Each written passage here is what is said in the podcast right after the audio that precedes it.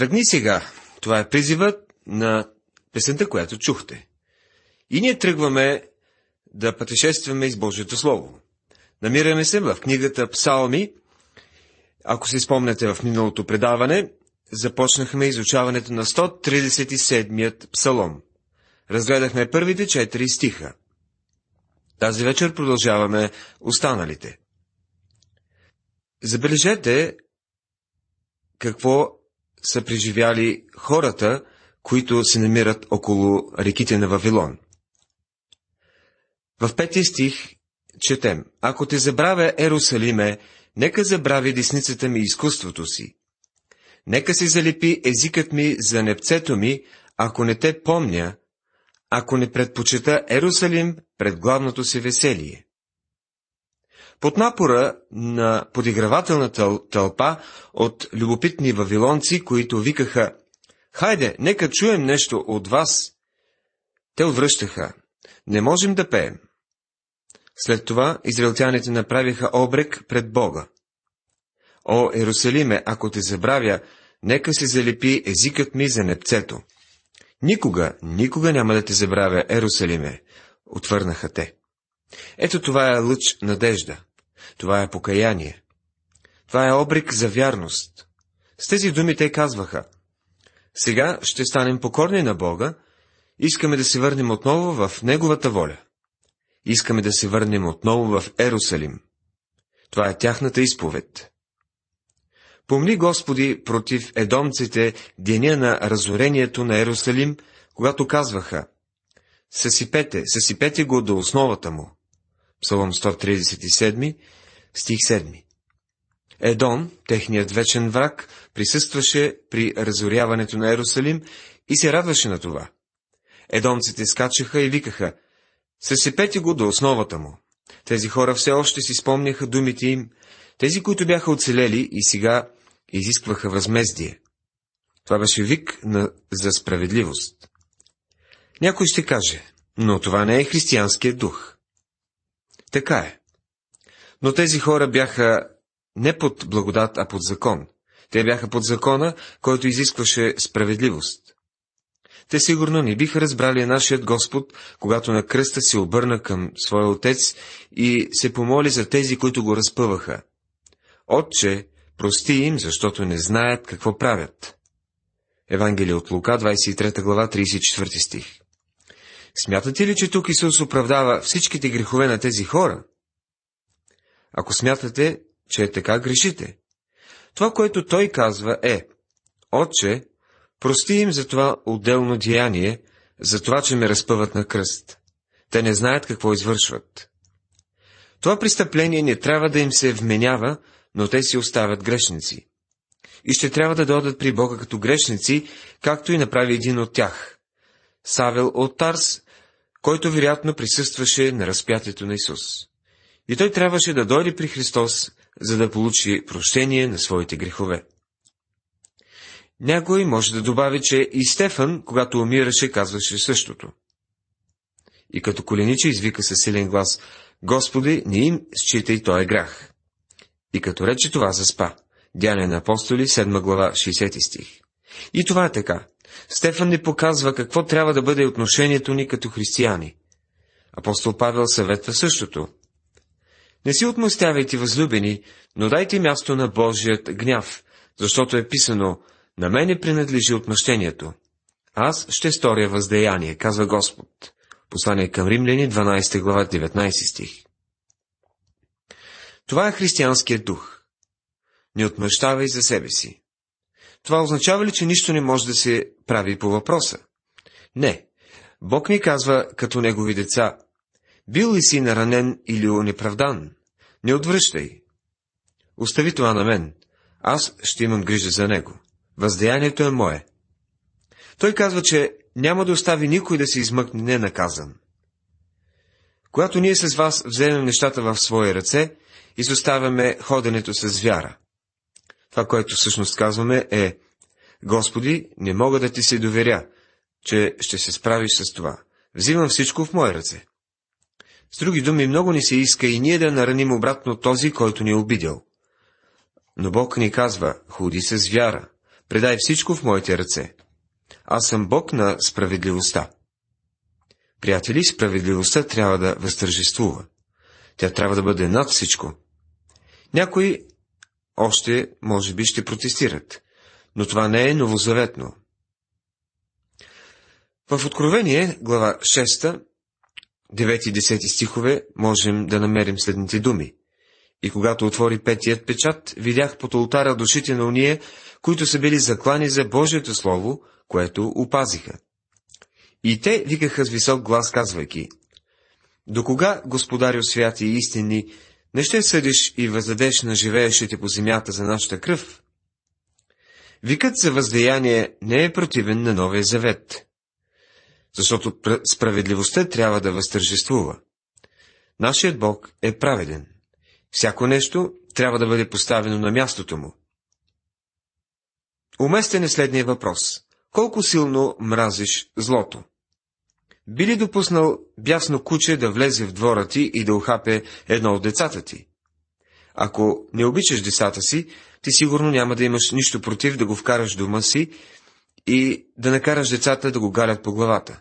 Но ако обичаш децата си, ти не ще допуснеш в у дома това бясно животно. За второто идване на нашия Господ се казва Възлюбил си правда и намразал си нечестие.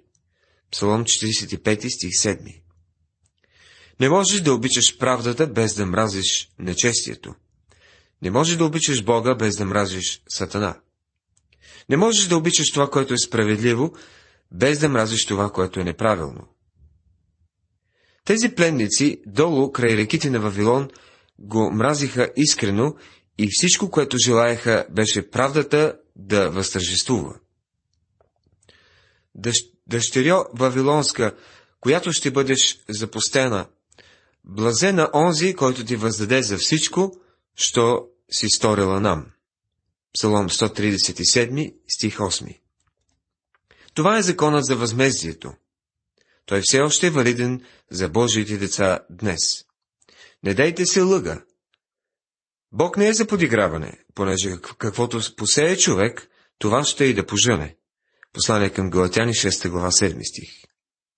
Човек няма да пожъне нищо друго, освен това, което е посял. Това, което казваха тези хора, беше О Боже, нека на тях се случи това, което на нас се случи. Тоест, законът за възмездието. Нашият Господ каза, защото всички, които се залавят за нож, от нож ще загинат. Евангелие от Матея, 26 глава, 52 стих. И сега стигаме до най-трудния стих. Блазен онзи, който хване и разбие о камък малките ти деца. Псалом 137, стих 9. Тези израелтяни, които седяха край вавилонските канали, отхвърляне, отпаднали духъм, подигравани и усмивани, казваха, не можем да пеем. Техните умове бяха далеч към тяхния възлюбен град, който беше разрушен заедно с Божия храм. Те мислиха отново за онова, което се случи там. Спомняха си как едомците се радваха на тяхното нещастие и подканяха вавилонците да продължават. Пред очите им беше картината на разрушаването на града от вавилонците.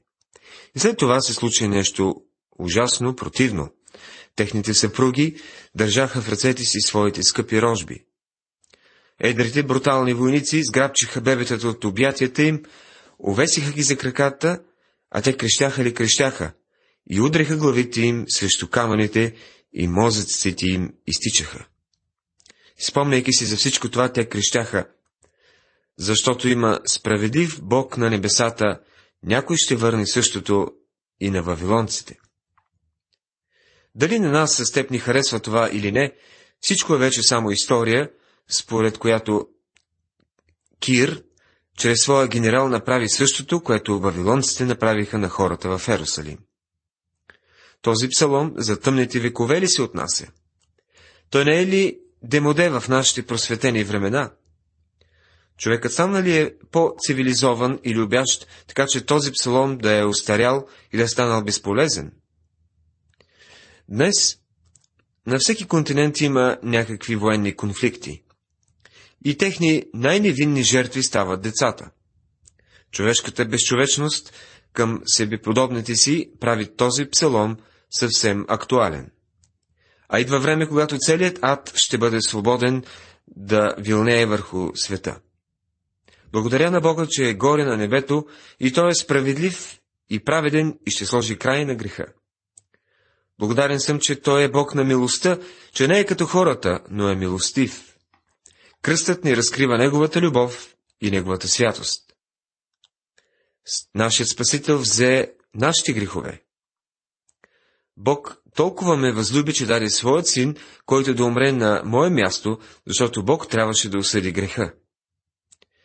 В този ден днес Той е милостив. Но не се заблуждавайте, Той е и свят, и праведен. Тези, които не приемат Спасителя, тези, които пренебрегнат благодатта Му, тези, които обърнат гръб на милостта Му, ще бъдат осъдени. Днес, в 20 век, Той не ни извинява, ако го пренебрегнем, защото е бил достатъчно търпелив с нас до сега. Той е бил милостив и дълго търпелив за дълго време. Въпросът е, възползвал ли си се от неговата милост? Следващият псалом, който ще разгледаме, е 138. Той представлява песен на сърдечно хваление.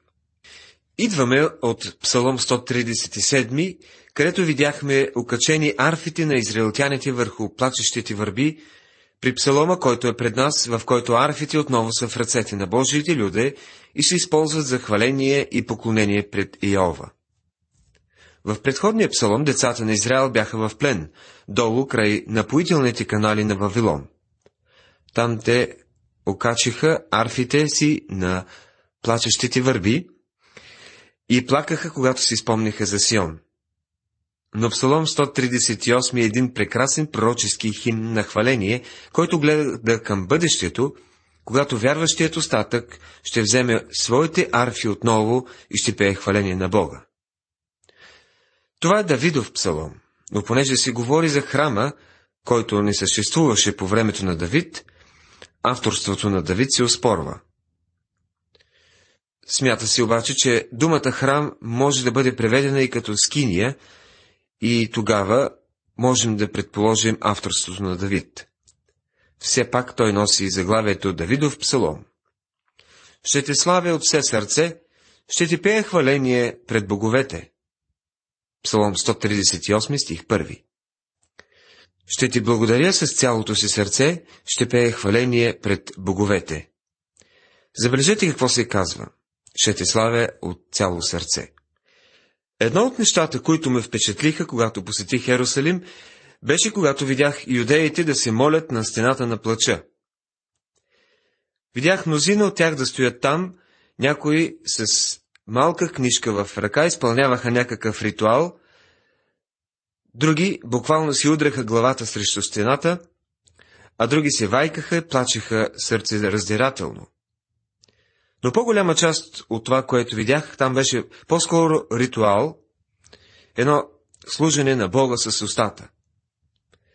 В бъдещето обаче, когато евреите преминат през така нареченото отеснение на Яков, голямата скръп и биват избавени от нея, те вече няма да служат на Бога само с устата си, а ще му служат с цялото си сърце. Приятели, ние с вас трябва да изследваме сърцата си за да видим как хвалим Бога. Хвалим ли го с цялото си сърце? Знае се за Хораци Бонар, че се е покаял за студенината и индиферентността и греха в живота си. Той казва, Върнах се отново при Бога и си покаях за моето покаяние. Неговата първа изповед на вяра било, била само от уста и той си покаява за това.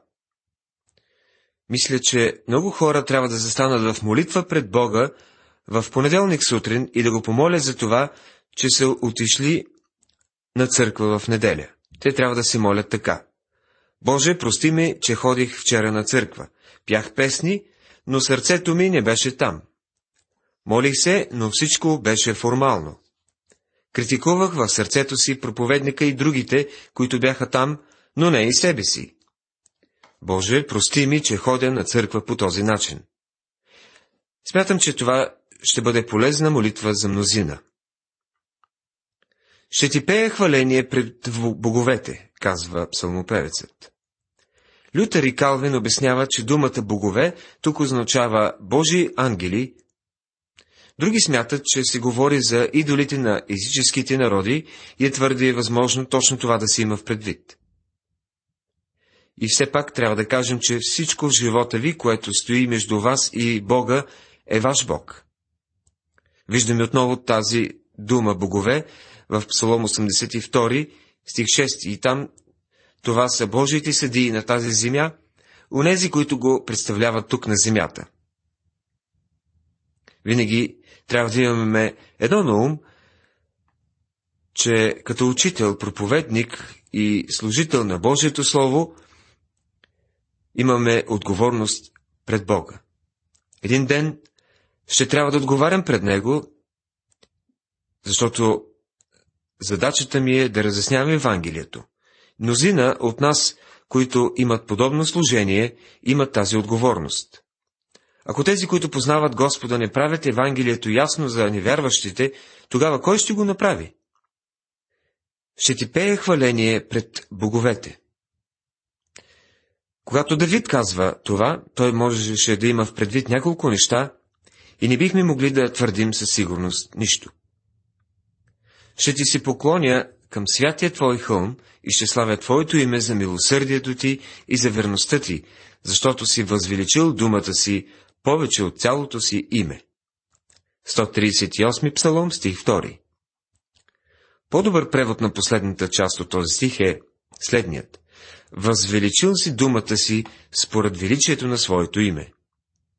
С други думи, Божието Слово е толкова велико, колкото самият Бог. Има една стара поговорка, в която се казва, че човек е такъв, каквито са думите му. Ами Бог е такъв, какъв, каквото е Словото му. Характерът му се вижда в това, в което ни е казал.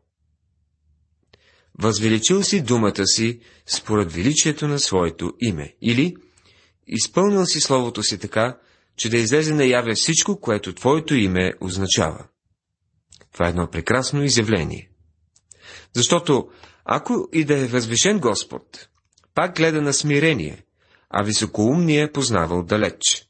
Псалом 138, стих 6 Защото Йова е възвишен и той гледа на смирение, а гордият познава отдалеч, казва Гебелин. Бог е възвишен и е над всичко. И въпреки това той гледа на смирение. В Божието Слово имаме много описано за Божието внимание към смирението. Гордият съвременен човек не изглежда да е експерт в това да показва смирение.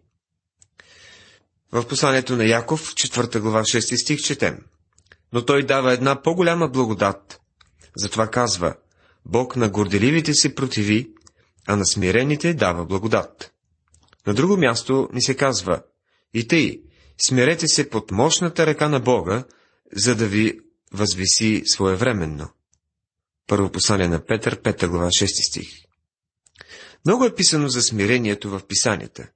Това е качество, което стои на почетно място пред Бога и той го поощрява. Давид беше смирен човек. В 131 псалом, първи стих четем. Господи, сърцето ми не се гордее, нито се надигат очите ми, нито се занимавам с неща големи и твърди високи за мене. Исая казва в 57 глава 15 стих. Защото така казва Всевишният и превъзнесеният, който обитава вечността, чието име е святи. Аз обитавам на високо и свято място, още с онзи, който е със съкрушен и смирен дух, за да съживявам духа на смирените и да съживявам сърцето на съкрушилите се. Така и вие, по-млади, покорявайте се на по-старите, да, всички един на друг. Обличете смирението. Защото Бог се противи на горделивите, а на смирените дава благодат. Заявява апостол Петър в първото послание, 5 глава, 5 стих. Всички стихове ни показват как Бог гледа на смирението. Господ ще извърши това, което е потребно за мене. Господи, понеже милостта ти трае до века, ни оставя и делата на своите ръце. завършва псалмопевецът в 8 стих от 138 псалом. Това е старозаветният начин да се каже, като съм уверен именно в това, че оня, който е почнал добро дело във вас, ще го усъвършенства до деня на Исуса Христа. Уважаеми приятели, в това предаване изучавахме 137 и 138 псалми. Те са доста различни. Единият минорен като настроение, а другият мажорен. Така, богатството на псалмите е наистина огромно. В следващото предаване ще изучаваме Псалом 139. Бог да ви благослови!